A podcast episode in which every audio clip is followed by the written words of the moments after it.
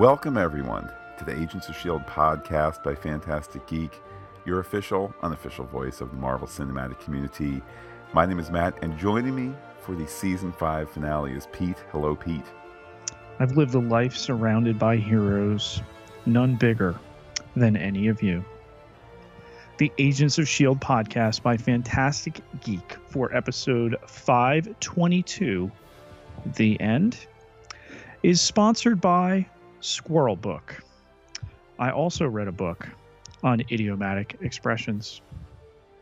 Well, Pete, before we dive on into the end of this episode, good news. We know, of course, we spoke about it last on the podcast, that uh, there will be season six. Since we spoke, there's the news that Agents of S H I E L D will return for summer twenty nineteen, which uh, I think took some of the wind out of a lot of people's sails. That said, Uh, I'll take me some more Agents of S H I E L D, thirteen episodes, not twenty-two. Also a little bit of a downer, but I'll take that over uh, the alternative, which is us talking the series finale tonight.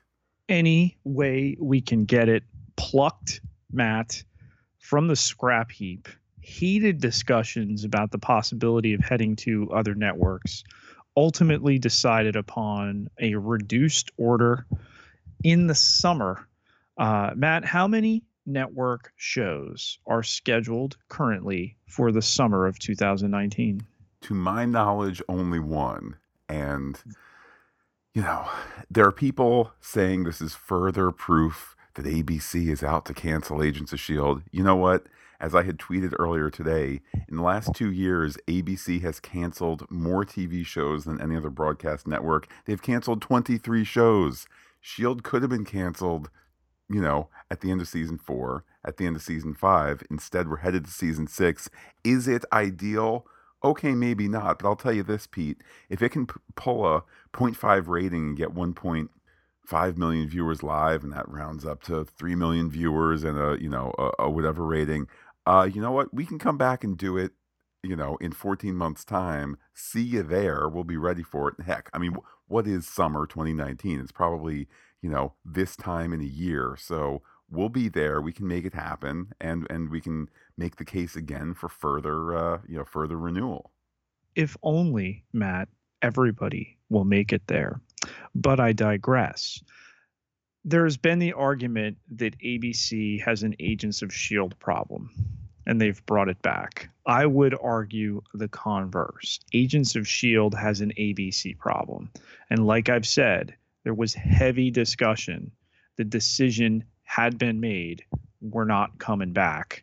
And with all the jockeying, able to bring it back at that reduced order, going to be very difficult to get, should they continue past season six, uh, to go back from thirteen to something larger.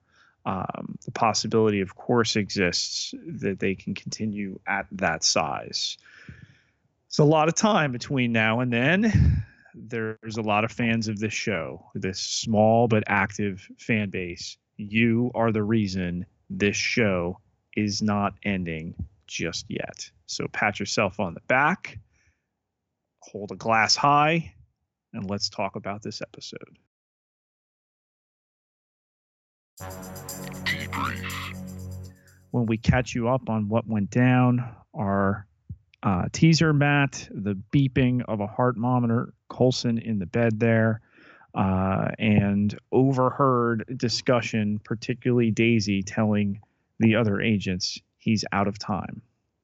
Yes, their emotions are certainly our emotions. Uh, the, seeing this episode, not knowing how it would end, of course.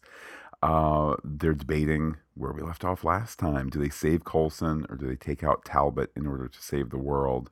Uh, we also get some handy recap. Robin says that Coulson can fix the pieces of Earth, but does she speak in riddles?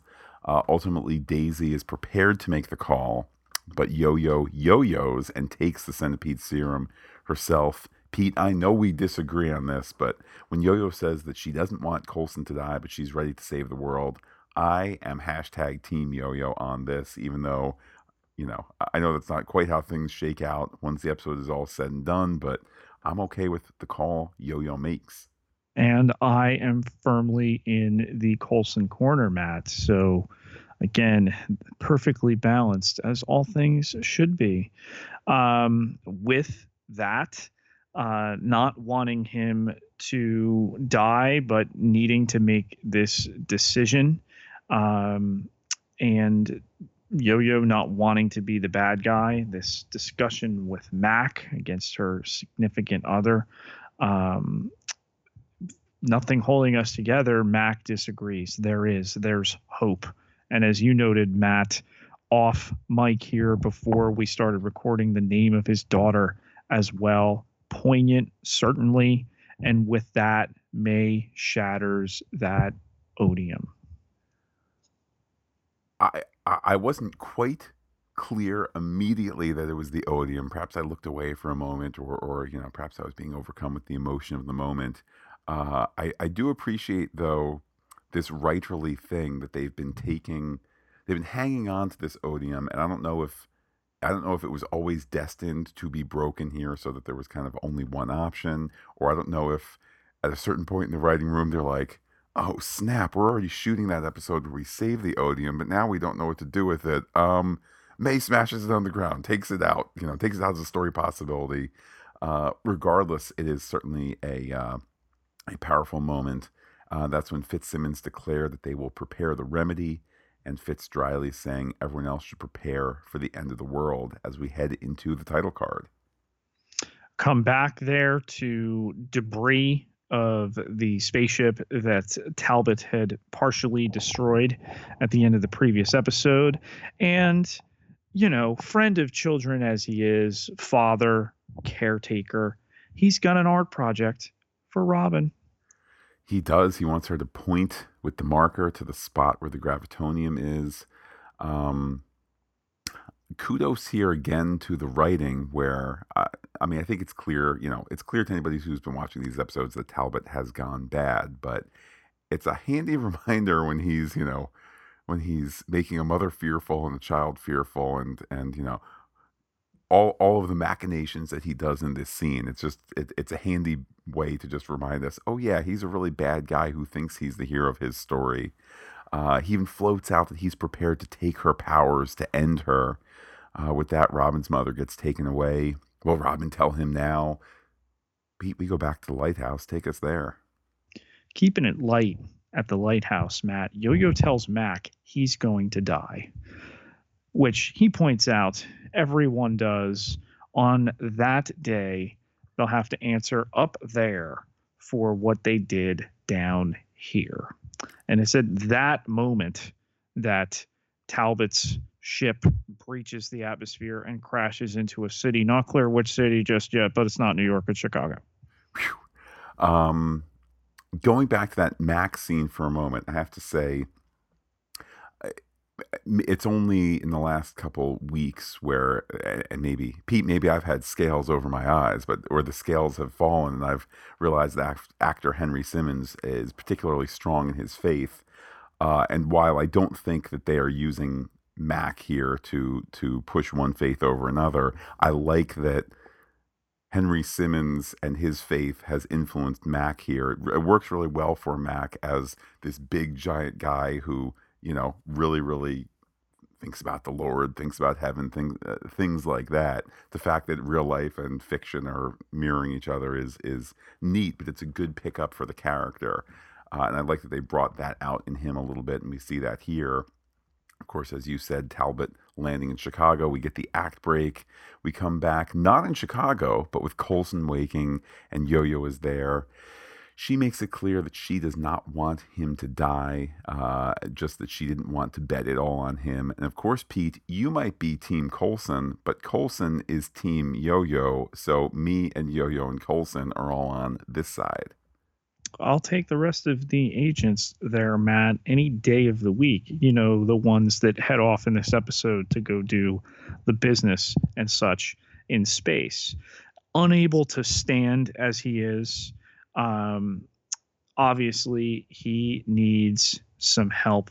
He would have been by her side. From there, we go to Deke with Daisy on his side here. He's given orders. He's moving pieces around the lighthouse. Uh, she has just finished fueling the Zephyr. Um, he's planning to leave Matt. This is like a, a uh, younger, less roguish Han Solo prepared to leave the leader of the rebellion. Have we have we seen this story before? Is there a price on his head or something? You got to pay off a gangster? Well, I don't know about the price on his head. I know that it's only in retrospect that you realize that this is uh, Deke's final scene in the episode. I'm ninety-nine percent sure uh, that that's correct. And he points out something that, you know, Pete, I'm no stranger, you're no stranger, all of us, we know our time travel rules. We got our Back to the Futures with the one timeline. Yeah, there's alternates, but it's kind of like, the you know, it's the one timeline that can change here, change there. We got the the multiple timelines from your Star Treks and such. Um, They'll leave out your Terminators, son. Got to go back naked. Absolutely. One um, way. One way, Pete. We even have. I don't, I don't, don't want to be too spoilery, but we even have a uh, uh, a non M C U Marvel movie that came out recently that deals with the issue of time travel, uh, both canonical and I dare say fanciful towards the end there. But that's you, you mean the one we'll be uh, bringing you on Sunday, Deadpool two. That's the one. Um, but Pete, in this timeline, he notes that if they break the time loop, he won't exist anyway. And I must confess, I felt a little silly for not having thought that one through ahead of time, particularly since, here comes our weekly call, Jeff Ward needs to continue to be in this show. I just don't know how they do it. Gee whiz, Pete, I hope that they have the next season of S H I E L D happen after some sort of major time event so that maybe we can bend the rules of time a little bit here, but that would mean like having season six come out in the summer or something. It would. And we're going to talk about that in our level seven segment in a little bit. Some concerns abound there. Uh, but it's at this point, Matt, in the story that Deke points to his room, all these things packed together like a squirrel uh, hoarding anything he can find. He's read the book on squirrels. He's a damaged person from a damaged world. Um, but the trust that he's noted between the agents is too strong to break. That's just his two cents, Matt, because he's also read a book on idiomatic expressions. They're giving him the best funny lines because nobody else can be funny because he's looking at a de- uh, he's such a great character. Seriously, they need to figure mm-hmm. something out. Maybe, Pete, did you ever hear about his twin space brother time traveler named Beak who could come back in time? I don't know, whatever it is, they need to figure it out. Um, we do, however, go from this character moment here. We cut back to Chicago. Talbot pulls a giant plug from the ground. It's got a little gravitonium in there. I love that they don't overwrite the moment. It's not, you know, he doesn't say, ah, for this is but a little sliver of the Uh, uh, uh, of that which is beneath the ground. Instead, you're just going to go, wait, all this fuss just for that little bit? And then he's kind of charged right up to get more to end the act. Act three, Matt, with Zephyr one, the Quinjet on top there. Ten minutes out, Max given the directions here. You're going to clear the civilians. You're going to rescue Robin two. Oh, yeah, that after we deal with Talbot. And Daisy has called Yo-Yo to the ready room-ish C I C thing uh, to add to their discussion here. Uh, she admits she thought Coulson was the only one who can keep us, keep them on the same page, uh, that this is the proof that she can't lead, and she agrees. But Max should be the one calling the shots, the moral center here, the general they can all rally behind. Anybody who agrees, raise their hand. They all do, including Matt, Phil Coulson, uh, who couldn't have said it better himself. Slight willful suspension of disbelief that nobody knew he was there and he held off around the corner until dramatic reveal, but it's a very, very effective moment. I also really, really like, too, that they they kind of vote him in as director of S H I E L D. Um, I've been a little wishy-washy on this notion of, you know, certainly previous to this moment, but this notion of, like, Daisy is in charge now because Coulson said so, and When Coulson doth take the crown and orb, he hands it down to the next in line. Like, and I understand that they're not this mil- military um, governmental organization anymore with an right. organizational chart and promotions and things like that. But I've always been just a little iffy on, like, so Daisy's in charge because Coulson said so, because story and comics. Uh, and I really, really like here. I don't think they're making some sort of grand, you know, twenty eighteen, twenty twenty kind of election notion. Just this idea, we are going to govern ourselves by elevating the best person, and we can all agree who that is. That in and of itself is really poignant within the story. If you want to take meaning of that, you know, to the outside world on any level, fine. But in this moment, it's them deciding their own destiny, and I really, really like it. As Quake starts to suit up. And Pete, what's Mac's mission? Mac's mission is to uh, head in, clear those civilians, rescue Robin. Um, and as Talbot is preparing to face down the cops here, and Quake has just been given her gauntlets back, uh, he wants quiet. And Mac and the Agents of S H I E L D announced that they are there to help the cops. Fugitives, Matt, no more. Really, really powerful moment, particularly with the the you know the Chicago policeman who's ready to go in, even though he realizes he is uh, unprepared, ready to go in and attack Talbot. Um, but then S H I E L D there to save the day. We're here to help.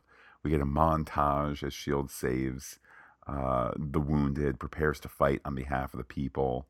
Uh, and then in, in one save, Robin is found. Mac enters the ship's wreckage to find Polly. He name checks Polly. Uh, maybe he or the people writing the script realized that we were a little, it's been a while since her name has been mentioned. Let me put it to you like that, Pete.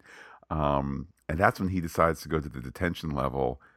They could have thrown in like an A A twenty-three or whatever, but no, no, Pete. No jokes in this episode outside the Deke stuff, because this is serious.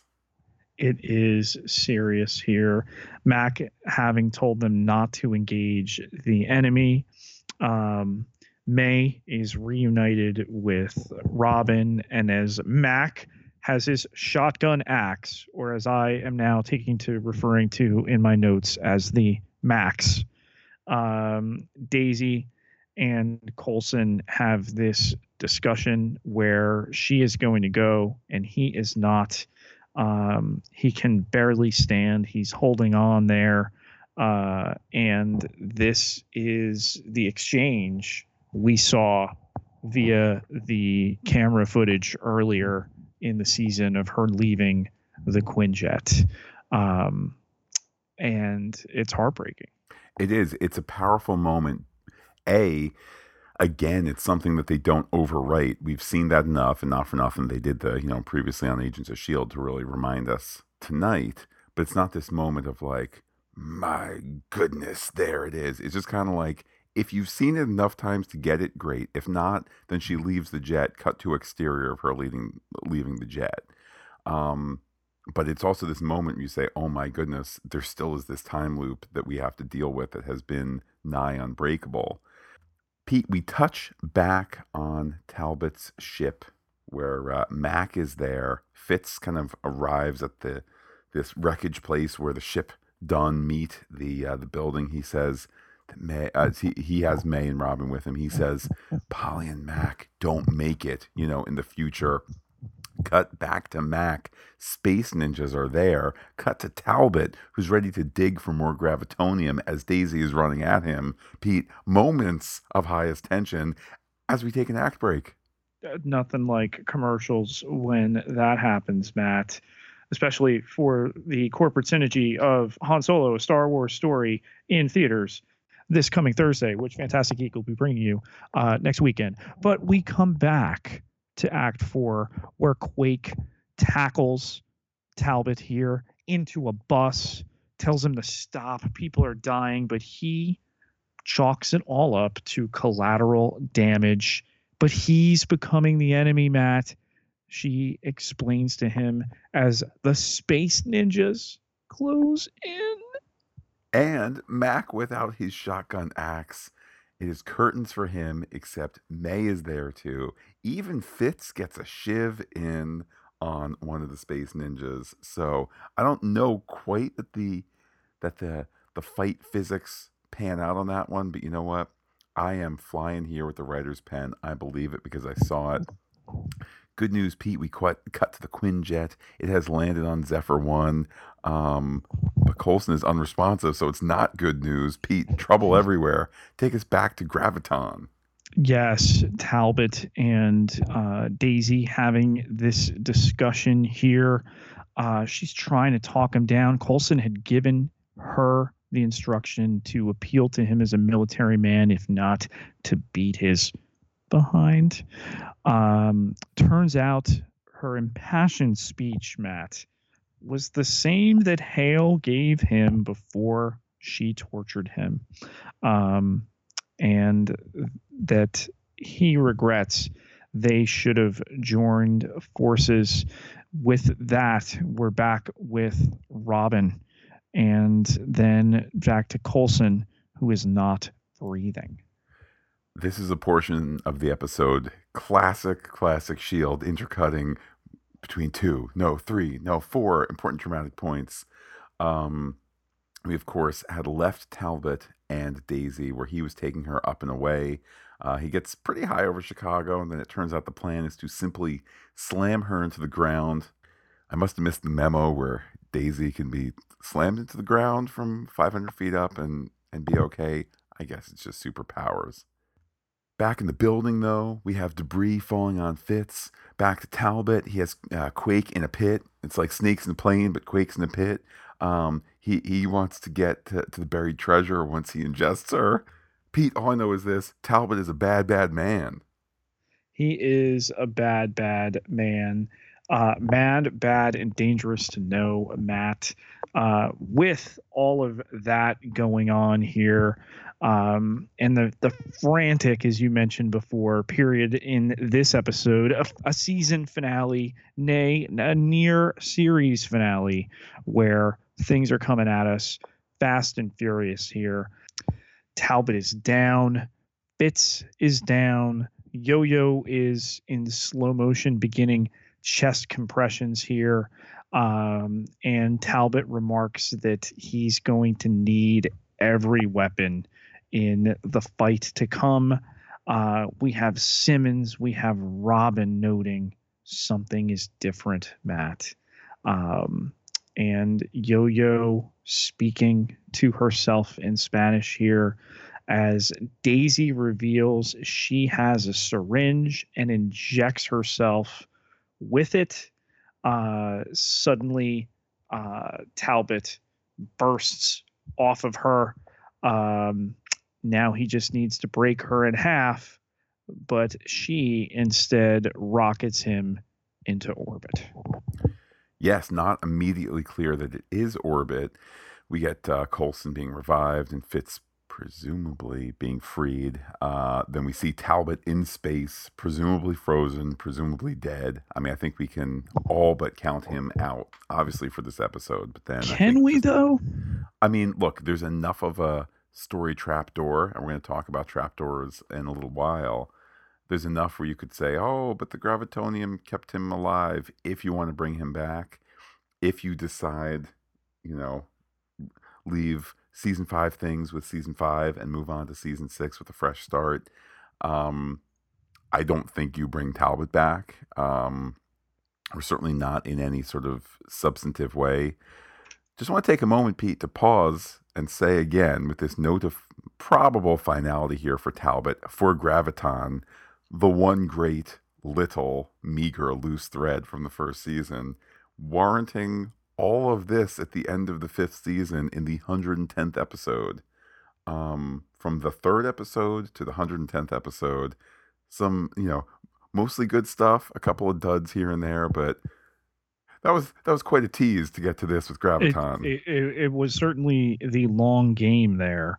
Um, and as he floats towards the sun, presumably to meet up with the Battlestar Galactica and the rest of the fleet, um, we have Fitz coming to the realization here. He can't, can't feel things.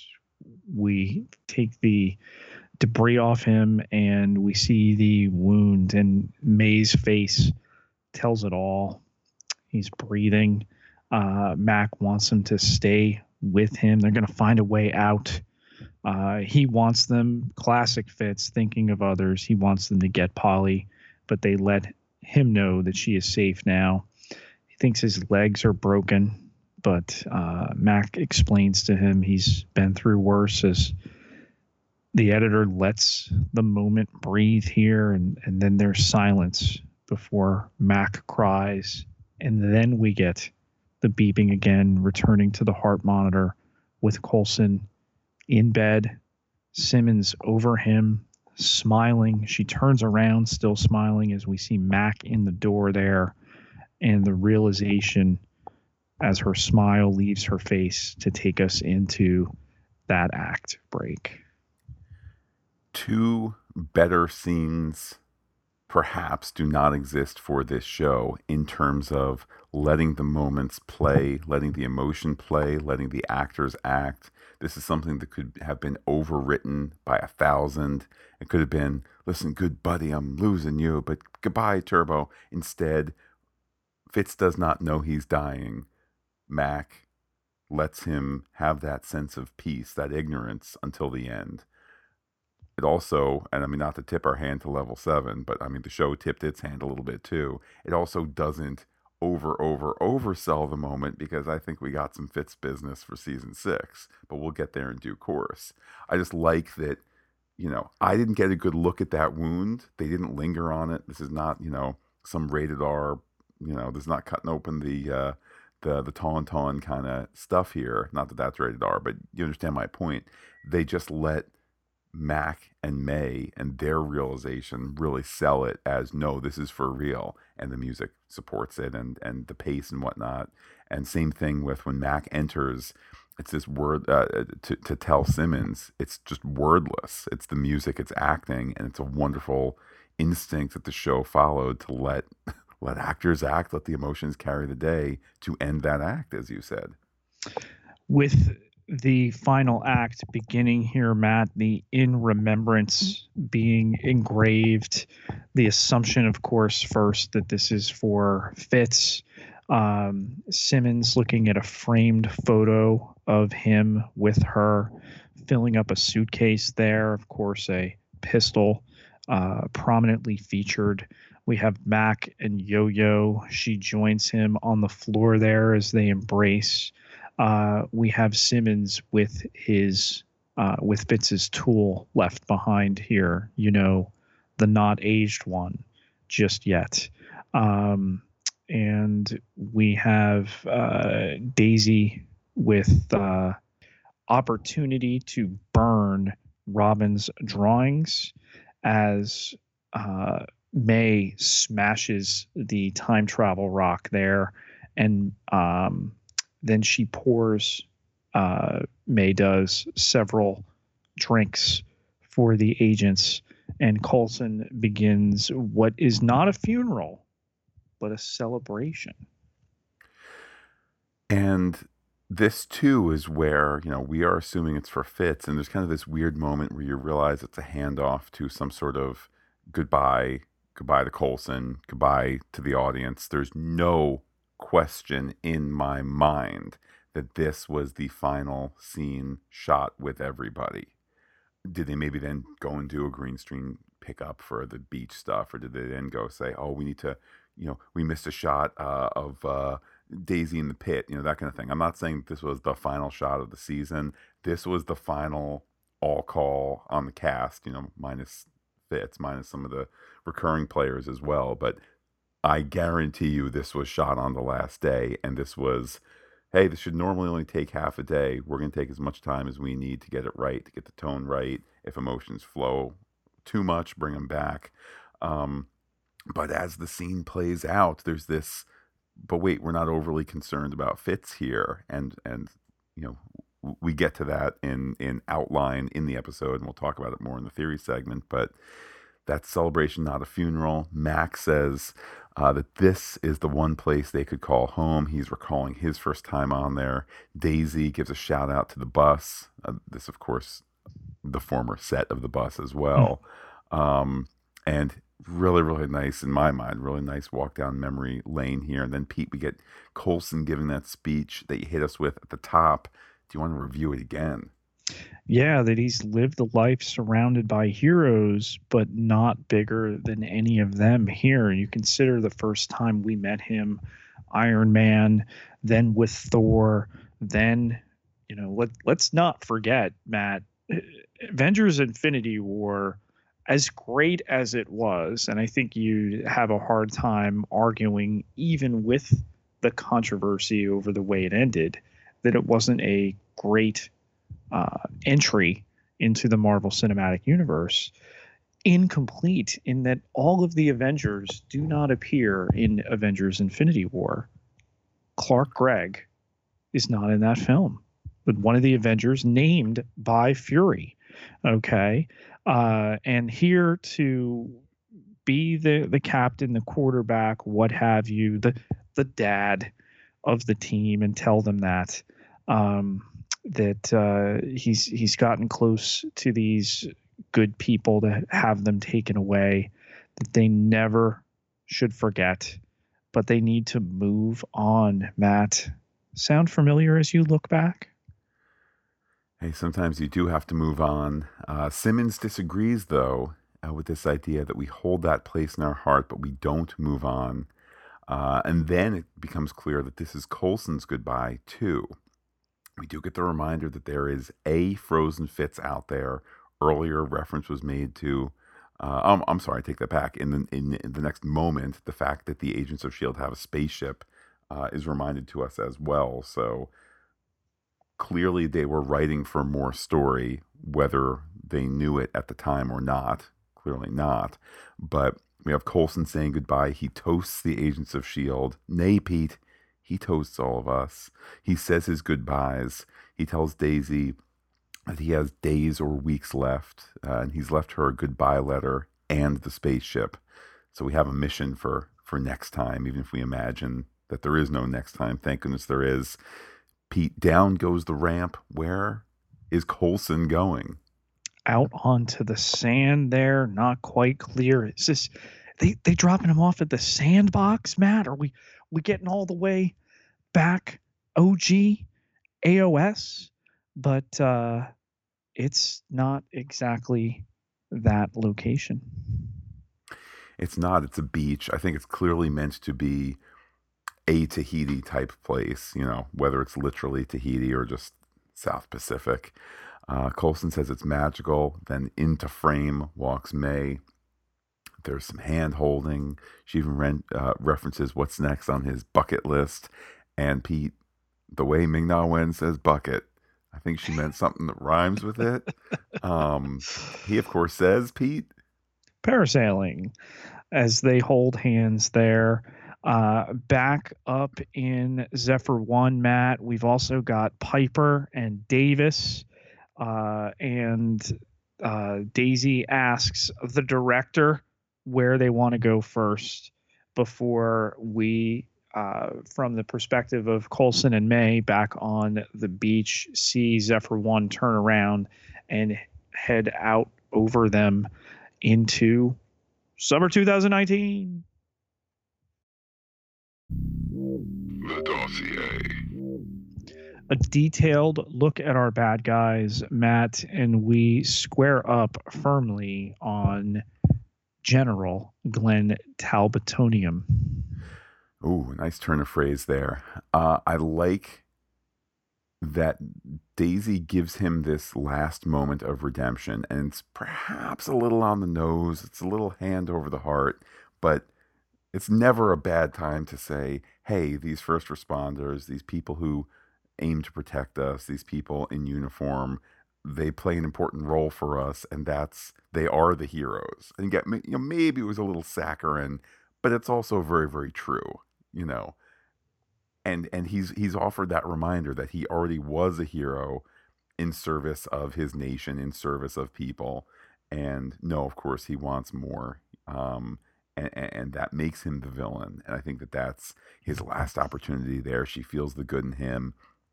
No, he still turns bad. And, um, I mean, who would have thought when he first walked through the door back at the end of the first season that he would yep. be around this long as well. And I think a really fitting end and a nice arc, even though it went bad for this guy. The all-consuming nature of Gravitonium makes what he became very interesting villain. The voices, the the many personalities that have been absorbed into it, that he even tries to absorb Quake, that he threatens to absorb Robin, yet is unable to do uh, the former and chooses not to do the latter.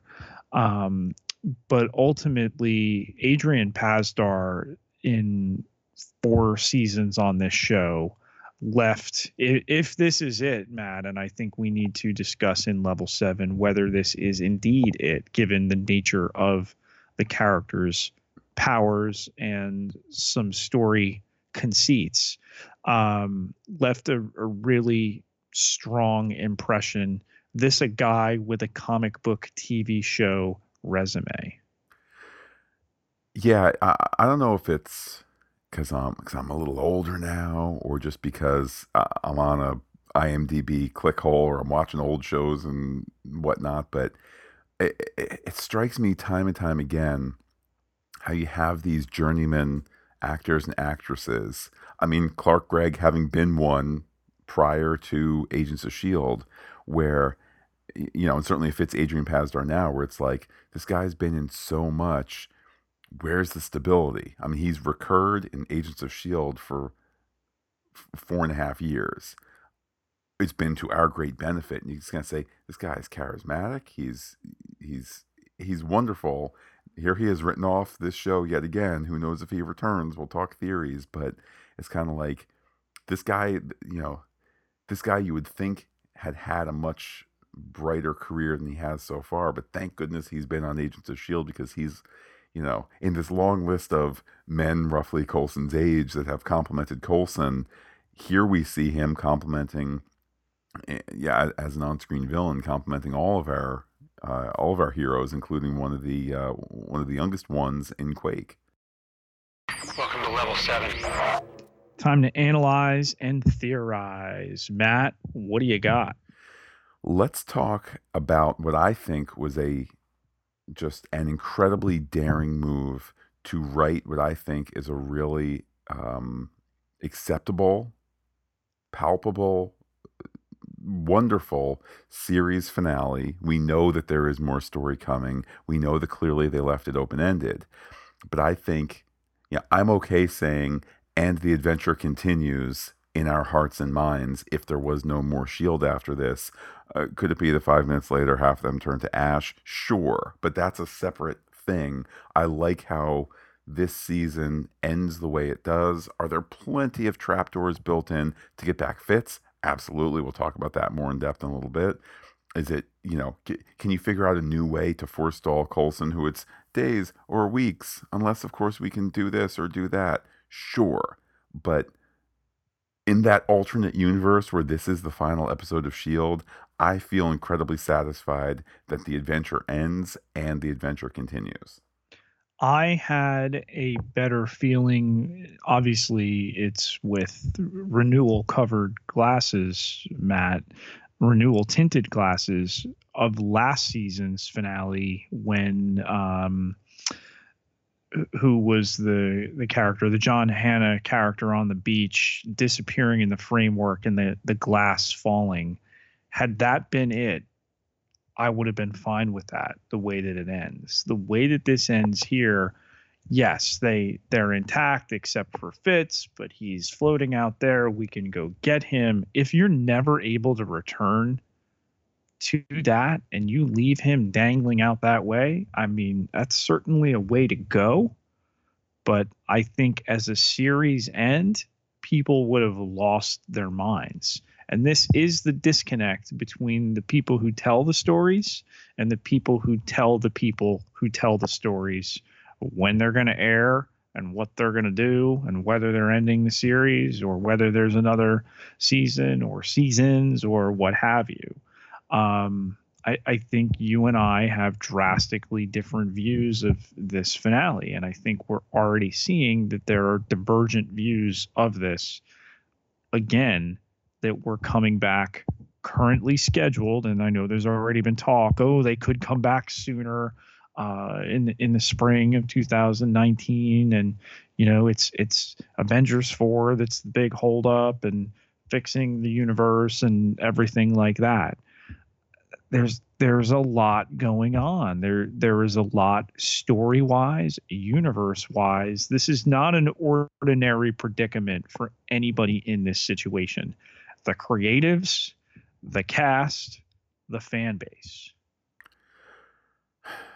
Yeah, and, and I think I'll just stick to my guns. In spite of all of that, they wrote, I mean, look, in a practical sense, you need to write and the adventure continues next season, but you also need to write a possible ending. And all this, listen, for everybody listening, the next time you hear somebody say, well, the network didn't tell us to write a season finale, oh, pardon me, a series finale, that is hogwash. That might be true that, th- that shows don't get told that always. Shows get canceled all the time with no warning. They get canceled mid-season. They get canceled after season has aired. They get Uh, they get canceled with big cliffhangers. Ask our friends who enjoy Lucifer. We don't watch I was the show. just going to bring yeah. that up. Hey, hey, we, we wrote a cliffhanger so uh, they wouldn't cancel us. And guess what they did? They canceled us. I mean, this is, it's not a new story.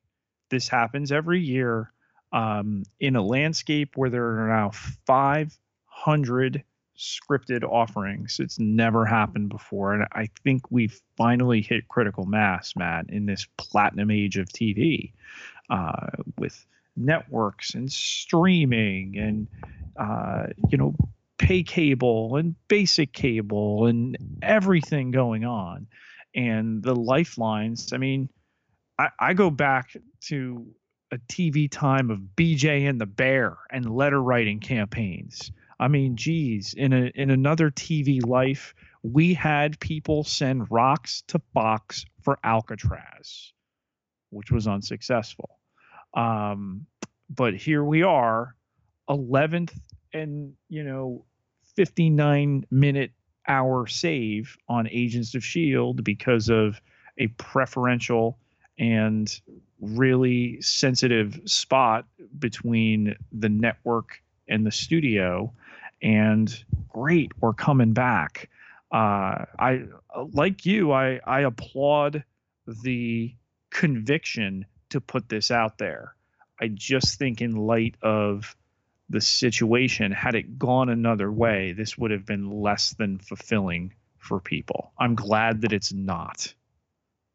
I'll just add as a postscript, and uh, perhaps Maurissa Tancharoen, Jed Whedon can can speak to this uh, now that the episode has aired and whatnot. Uh, I, I wonder, in these situations, do you write, you know, do you write multiple endings, or do you write, you know, well, we're going to shoot these, um, we're going to shoot these two pages of dialogue, but we're only going to use one page, depending on this, that, the other. You know, did this ending only really get solidified once the renewal came through? I'm certainly not saying I've heard rumors of that. I just wonder if that if that goes on from time to time.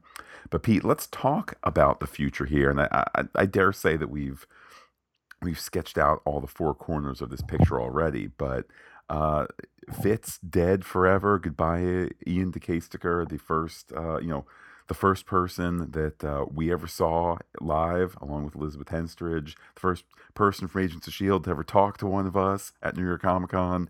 Uh, goodbye, gone forever. Go back to go back to Scotland. No more S H I E L D for you. You know, Matt, an old friend of mine once quipped, "He's really not dead as long as we remember him." And indeed, if Agents of S H I E L D season six is life from lifelessness, then perhaps we'll return again here someday. But that being said, Matt, how many times are we going to head from one season into the next with Fitz fate in the balance. Does this seem at all familiar? It does. And you know what? I am okay with it, particularly because the notion that there is frozen fits out there headed towards an endpoint that now no longer exists. Um, and, and the future is unwritten, Marty, and all of that. Is that a trapdoor? Is yes. Is that a cheat, a story cheat? Uh, I wouldn't use those words, but okay, I get where you're coming from. Here's the thing, though. They telegraphed that so long ago as an option and then took it away as an option because then, blink, he gets to the future and, and whatnot. But that little tidbit was saved and and is a viable option. And I love that that You know, that was cooked into his death here, and that makes it okay for me if it is a story cheat or a story trapdoor or whatever. It was so it was placed so far in advance, I find it elegant.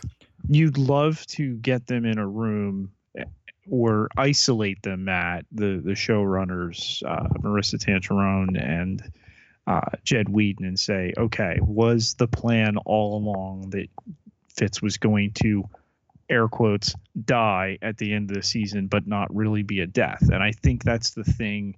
That's the uh, eight hundred pound um, monkey that Fitz has always wanted in the room, that the finale will have cost and someone will die, but it will be someone who will die who has an earlier version of himself floating out in space. So you get a death, but you don't really have a death.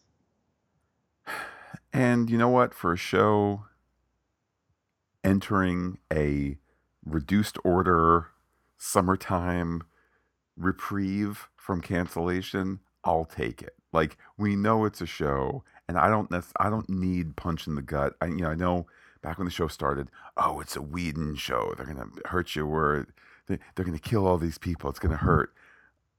I mean, okay, you know, Brett Dalton was on this show well past the functional usage of all the Ward iterations.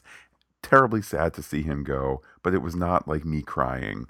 Uh, probably the most emotional I've gotten is when they legit for real wrote off Uh, Bobby and Hunter, and that was with Greener Pastures of Marvel's Most Wanted, which, to my surprise, not even the pilot has ever shown up like integrated into something. So that was that was a true goodbye.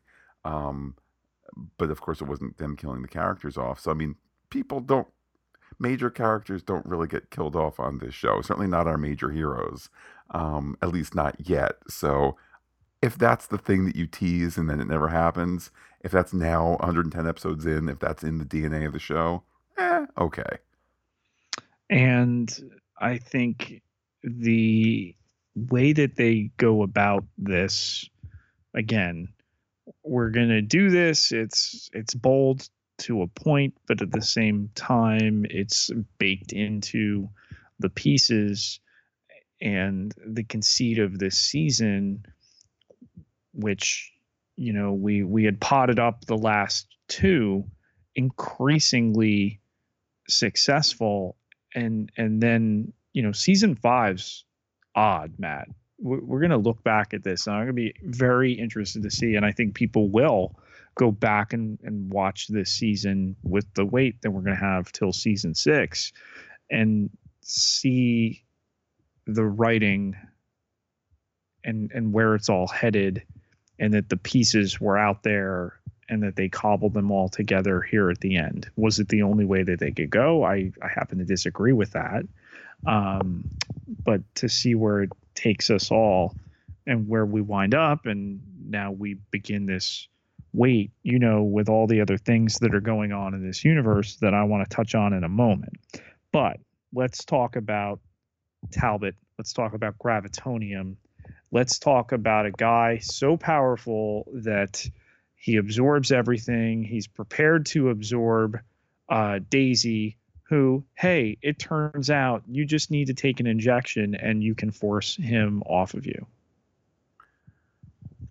Um, Yeah, well, I mean, look, don't forget how how superpowered the clairvoyant was. Don't you know that that's a lot of superpowers. That plus her quake ability. To me, I got- I I, I personally feel like that was a satisfying climax for the episode, and you know, I, I'm I'm I'm okay with that little extra dollop of willful suspension of disbelief, saying, "Hey, we're not going to do you know two seasons of Graviton, so let's start to wrap this puppy up now." Um, I'll do you one better, Pete. Maybe he could have beat her blow by blow, but was he expecting her to be so superpowered that she could blast him to space? You know, let's not forget we did have the story seeding that he he didn't need the power in the spaceship; he just needed the air. Mm. That comes back around, and you know we'll we'll talk. We'll do a season five uh, look back next week.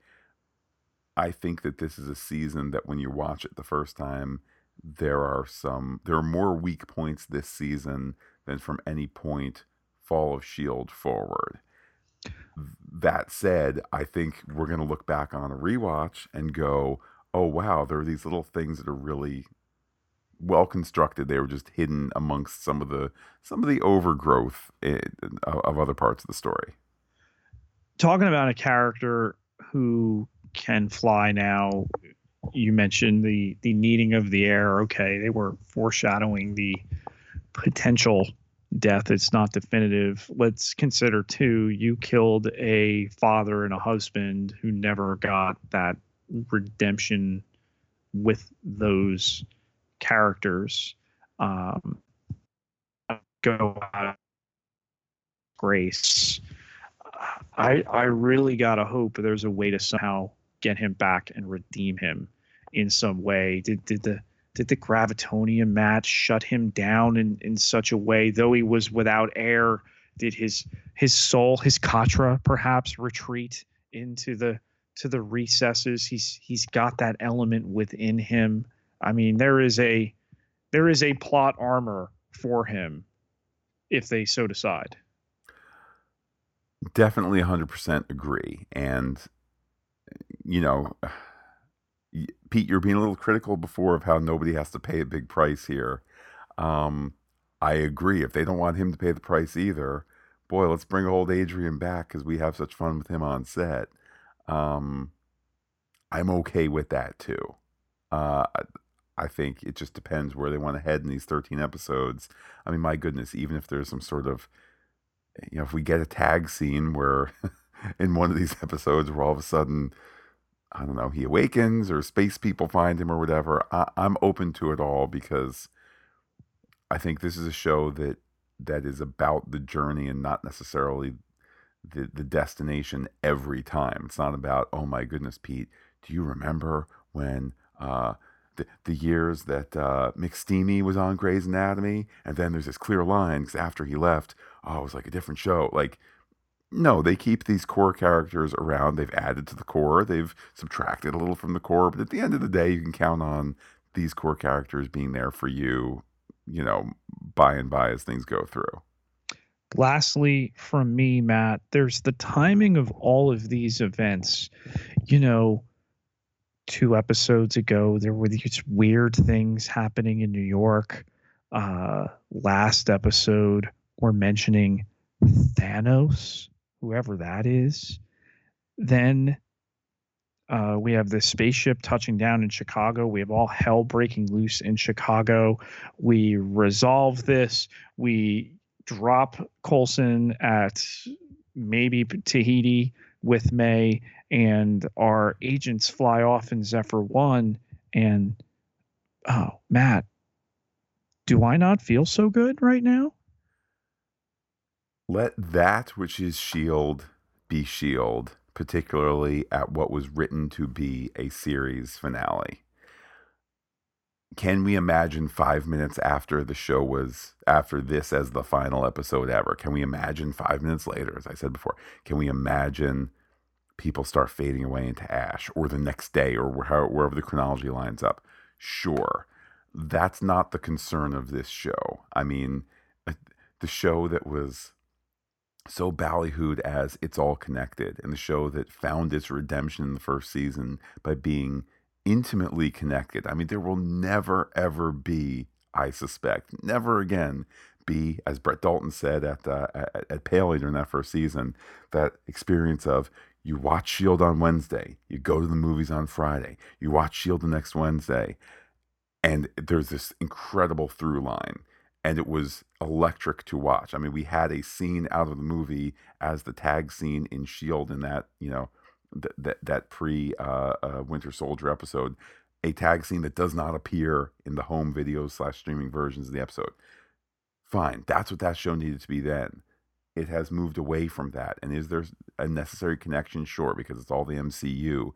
But in what could have been the final moments of this series, let it be its own thing. And then the discussion could have been, oh, and yes, you know, pro- probably some of them turned to ash for sure, you know, uh, but but A B C didn't let us tell that story, you know. And I think that's where there's a bonus that they come back after after um, Avengers four, because wherever the dust is going to settle, pun intended, that can help guide things. And you know what, Pete? I love me some Davis. I love me some Piper, but you know, if there's a toll that needs to be taken, it's going to be, oh man, Davis just turned to ash. Whoop whoop whoop! The plane is uh, f- uh gonna fall out of the sky. Quick, Piper, grab the wheel. Piper, you're gone too. Like th- they've even built that in, Pete, to protect our our core heroes. I'm okay with all of it. I want me my stories where it's safe. And you can challenge me with deaths and whatnot. Pete, I want to say something further, Pete. You didn't bring up these complaints when they killed off Elektra and brought her back. And I don't even remember. She killed off again at this point. Like, they do. How many times did Madame Stop Gal... Stop the mothership, man. And it's not over broadcast. And it's a different situation. Here, here's my largest concern. Okay, so there's been much discussion that they will come back post Avengers four. Universe restored, Matt. We've just left. Thanos has been dealt with. Everybody wins except him. Our Agents of S H I E L D come back afterward, and there's never any address of the snap. That concerns me because it's far-reaching. It needs to reach into, of any of these shows, this show. If Luke Cage, Cloak and Dagger, Daredevil, you pick Iron Fist, Punisher, and or Runaways all air seasons between now and Avengers four, the one that needed to go there, that needs to go there, can still go there, Agents of S H I E L D.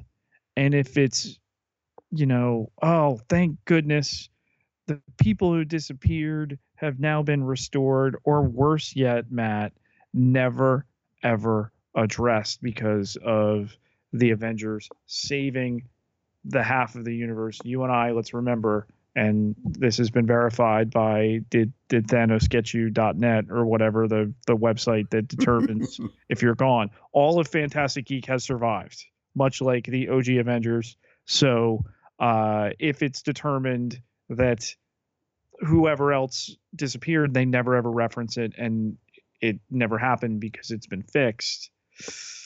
I think you've lost, you know, great storytelling fodder. Can we declare gloom and doom for the lack of connections from Avengers four to Agents of S H I E L D season six? Can we can we get Avengers four out of the gate first? Can we get whatever Captain Marvel might give us? Because, you know, I mean, look, I still like this pet theory that they're going to do some sort of split thing of, all right, the new Agents of S H I E L D without Coulson and May are out on a mission, but oh man, that's when they find the remnant of the time gem, and they need to look back in the past for when Coulson and May dealt with this. In nineteen ninety-seven, Bill Clinton's playing the saxophone. Coulson has maybe a little, little more up top. Melinda May, you know, is still a stone cold killer. You know, uh, story options abound. Let's let them get there, Pete. Encrypted transmissions. Let's check the wire. Pete, the tweets pouring in. Uh, let's start with uh, at Nang Baby, who says uh, the following about the finale. Uh, her thoughts, so-so. I can see where it was written as a series conclusion, but there are too many unanswered questions despite the emotional closure. Uh, Henry Perno, at H D Perno, says it took us to a magical place. Also hard for me to concentrate because Deadpool two may have overloaded my bl- brain's pleasure center. Um, Catherine America, that's at Marvel underscore Catherine with a Y. Pete, one, two, three, four, five, six, seven, eight loudly crying face emojis. She's moved away from words and onto symbolic tears here. Uh, we have uh, a tweet from at Melissa R. Leach. Loved it. Uh, season six, episode one, title, Finding Fitz. Going to be a gas next year. Pete, your thoughts so far? I mean, listen, the the divergent reaction, I, I think, tells you there were there were people that were emotionally broken by this. There were people that that felt it was fulfilling. There were people that felt it was less than fulfilling.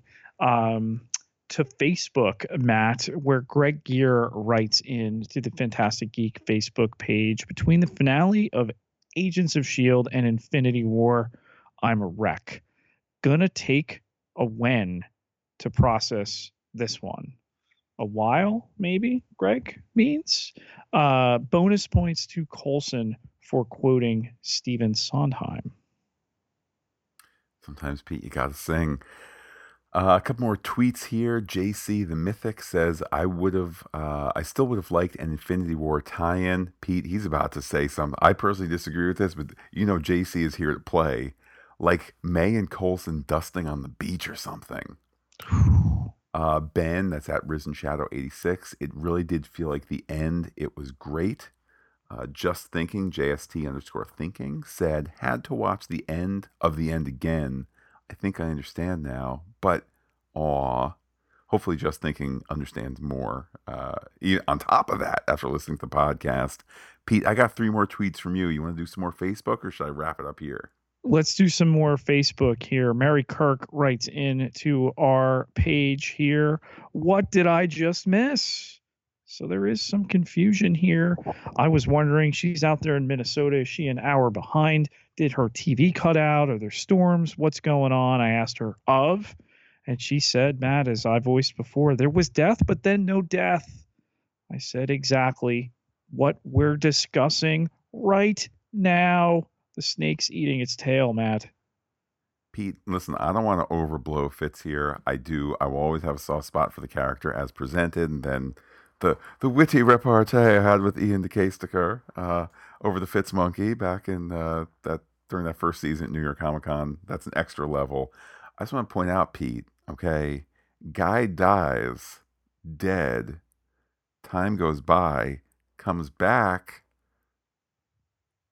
Seems like they're modeling Fitz after. Let's just say a guy a lot of people really uh, really look up to. We'll leave it at that. Uh, tweet from Ben Bassett. Uh, says, said it before, saying it again. I hate how much Marvel writers love their fans. Think about that. Two more tweets, Pete. One from Amerowitch. I don't like it. And then uh, then uh, the last tweet here from J T T O U P podcast. I guess actually there's just the one P there.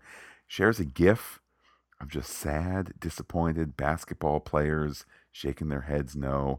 I don't know if just the two of us, that's what J T T O U podcast stands for, uh, if if if they're overwhelmed, if they're sad, but that GIF showing showing or a, a sense GIF. Of finality there. Or GIF, a, a GIF, a or, GIF. Or, or a GIF like the creator of it uh, uses with the with the G there. But anyway. Pete, here's the thing. The creator of a story or a thing can make it one way, but it's subject to interpretation. Hashtag is Fitz Jesus. As a metaphor. Back to you, Pete. I'm all tapped out over here, Matt, of messages. It sounds like a lot of our uh, listeners are as well. And and now we put it into that pseudo hibernation mode. Well, we, of course, are going to continue podcasting, the M C U. We got a secret plan for the fall as well. Looking forward to Star Trek Discovery whenever that returns. Pete, this is all made possible. The entire back catalog, one hundred ten episodes of Agents of S H I E L D, including this one, nineteen movies, all the other stuff made possible by our patrons on patreon.com slash Fantastic Geek. Pete, I'll just pull back the curtain a little bit and say, in the last three, four weeks, you've had stuff going on. I've had stuff going on. We are here doing this because it's the patrons and all the listeners that are the wind beneath our wings to keep it going. So thanks, patrons. We are so fortunate to be listener supported completely, to the point where we don't even consider, when life intrudes, not doing this thing that you reach out to us all the time about and interact with us and uh, send in your letters and your feedback and your support and everything else. So it's never even a consideration.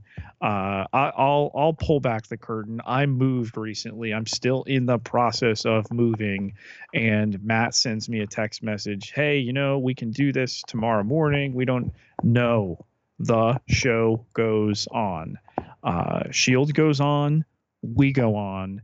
Uh, as Luke Cage is preparing to uh, return next month, Matt, The, the first episode will be the one hundredth Marvel Netflix episode already, to go with the one hundred ten Agents of S H I E L D, along with what was Inhumans and Agent Carter, all been on A B C. And then you throw in Runaways. And then we're going to bring in Cloak and Dagger, which we'll be bringing you in June as well.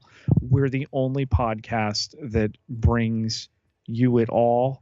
You are the only fans that make that possible. Well said, Pete. And uh, let's keep this Agents of S H I E L D conversation going, particularly since there does seem to be differing opinions about the season five finale. Uh, we, uh, as mentioned, we will do a um, we'll do a, a season five wrap up next week. So feel free to share your thoughts as time goes on. Pete, how can people be in touch with you?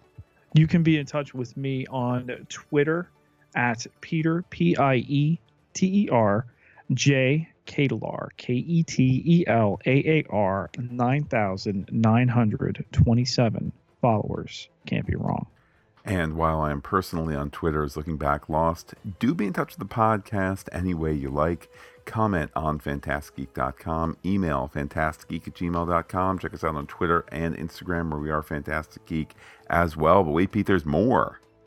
Facebook.com slash Fantastic Geek with the P H, all one word, like it today. So we'll be bringing you Deadpool two this weekend. Had a blast. Can't wait to talk the kind of other corner of the somehow maybe future Marvel Cinematic Universe there. We're going to be bringing you that Agents of S H I E L D season five wrap. We're going to be bringing you Solo, a Star Wars story. A lot of fun. Can't wait to talk that with you later in the week. And uh, if you're listening to this on the Agents of S H I E L D feed, as mentioned, that season five wrap up from there. Then, you know, we, we go into our own space cold storage for that feed. We certainly will update as news warrants. Uh, but uh, heading into heading into to new territory here with uh, the neighborhood of a year between seasons. Um, you know, the, the adventure always continuing in the pop culture podcast feed, including that special secret thing that we'll talk about this summer, uh, looking to do this fall. With that, Pete, I'm going to say adios to all our listeners for this episode and give you the final episode five two two word. I'm having a hard enough time leaving you behind.